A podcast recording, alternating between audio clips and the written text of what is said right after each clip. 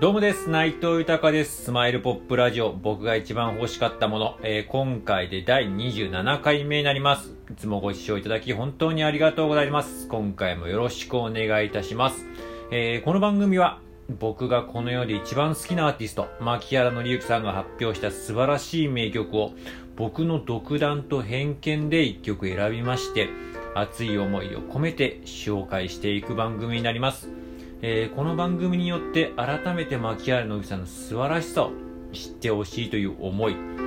そして今、えー、牧原紀之さんは活動自粛中ですが活動復帰のきっかけになることを願っての思い。そして私自身の夢でもあります、えー、牧原紀之さんと一緒に仕事をすることを願いまして必ず実現する予定ですけれども、えーそれにつなげていこうと思っておりましてこの番組をやっております。よろしくお願いいたします。では早速今回紹介する曲を発表いたします、えー今回紹介する曲は「声色」という曲になります、えーこちらは通算46枚目の、えーシングルになります、えーこの曲あんまりもしかしたら、えー聞き慣れない人方もいると思いますけれども、まあ、2015年に発表した曲になります。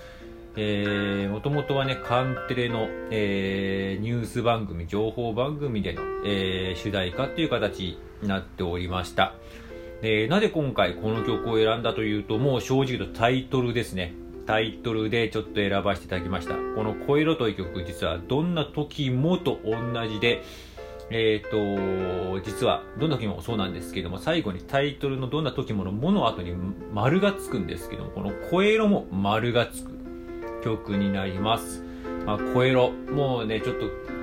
特にね、今月2月は特にそうだったんですけども、ちょっと自分自身こう乗り越えなければいけない、次のステップに行く、次のステージに行くっていう部分で、えー今までの自分自身にちょっと変えていかなければいけない部分っていうのも自分自身いっぱいありまして、そういう意味で、えー何かこう、応援歌的な部分ですかね。こう、決意の励ましのソングというのをやっぱり僕今欲しがってまして。その中で、あ、マッキー実は、えー、いろいろそういう曲いっぱいありますけれども、あ、声ロット曲あったなと。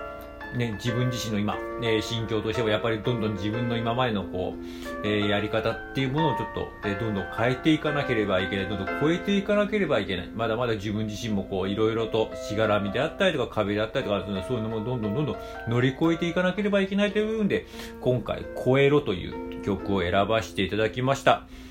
では、早速、えー曲の方を紹介いたします。牧原紀之さんで、声色になります。